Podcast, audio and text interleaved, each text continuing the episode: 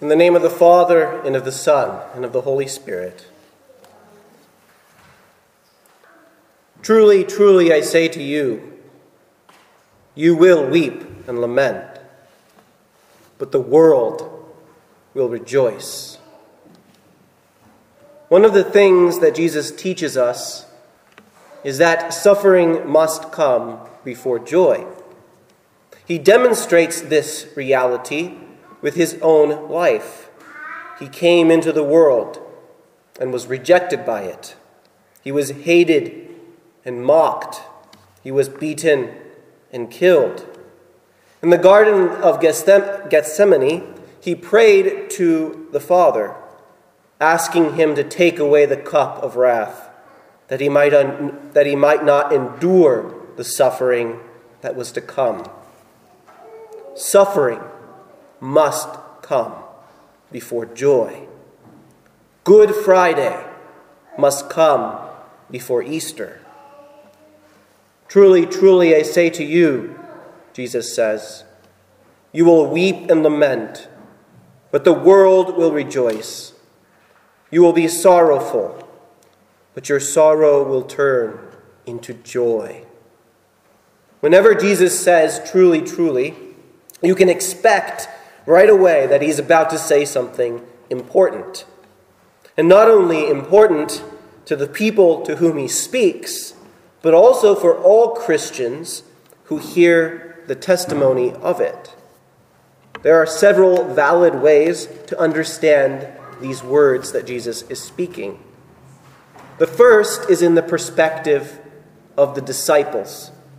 Jesus was preparing them for what was to come. He knew what would happen following his crucifixion.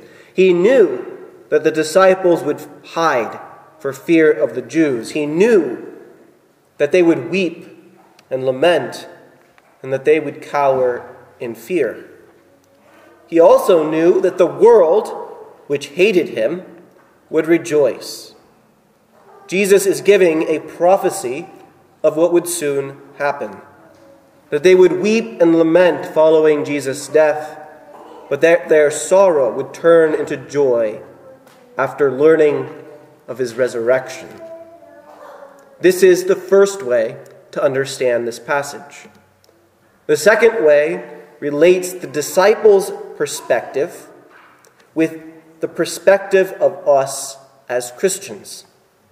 The lesson is this suffering must come before joy.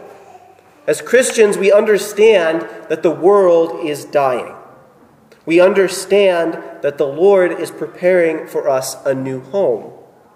This understanding shapes our perspective. It shapes our perspective on this life. We interpret the suffering that we experience in this life differently than the world does. For the world, suffering is meaningless, and it ought to be avoided at all costs. And for this reason, the world aspires toward greater possessions with the hope that they will be able to minimize and increase, minimize suffering and increase pleasure for themselves. They attempt to numb themselves, as it were, from reality instead of facing it because suffering without purpose is horrifying. The Christian, however, understands suffering in light of the cross of Jesus.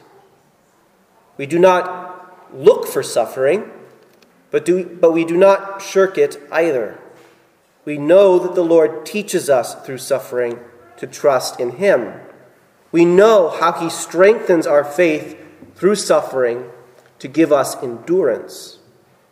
And even if our suffering leads to death, the knowledge that our eternal reward in heaven gives us joy, even and especially in the face of death.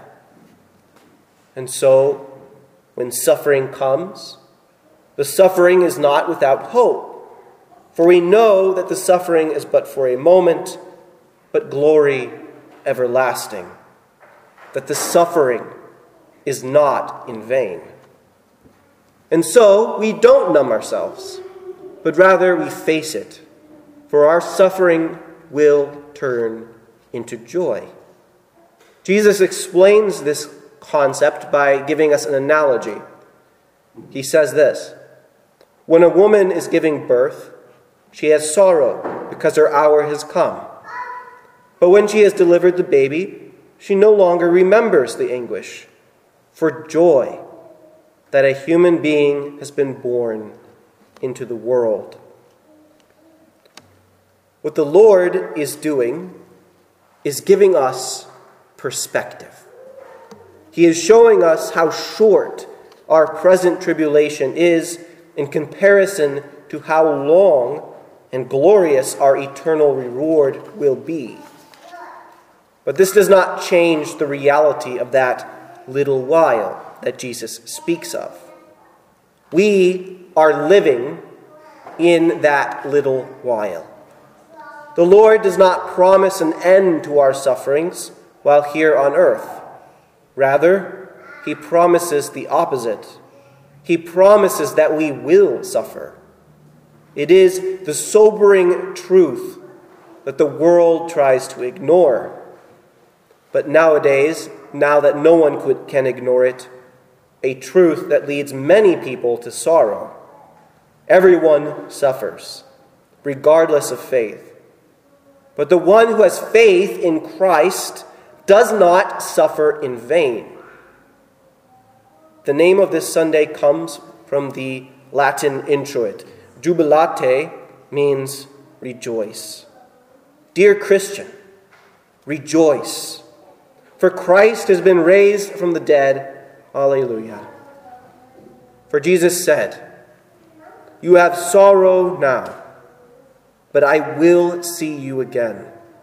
And your hearts will rejoice, and no one will take your joy from you. It may seem, as you ponder what's going on in this world, that right now there is no joy. That the exclamations common to this Easter season are inappropriate or out of place but they are actually most appropriate.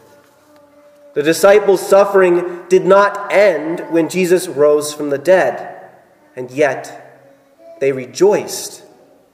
Many of them would die as martyrs. They would suffer tremendously for the sake of the gospel, and yet they had joy. Jesus did not promise that their suffering would go away. And He does not promise you that your suffering will go away, not until you die or He comes again.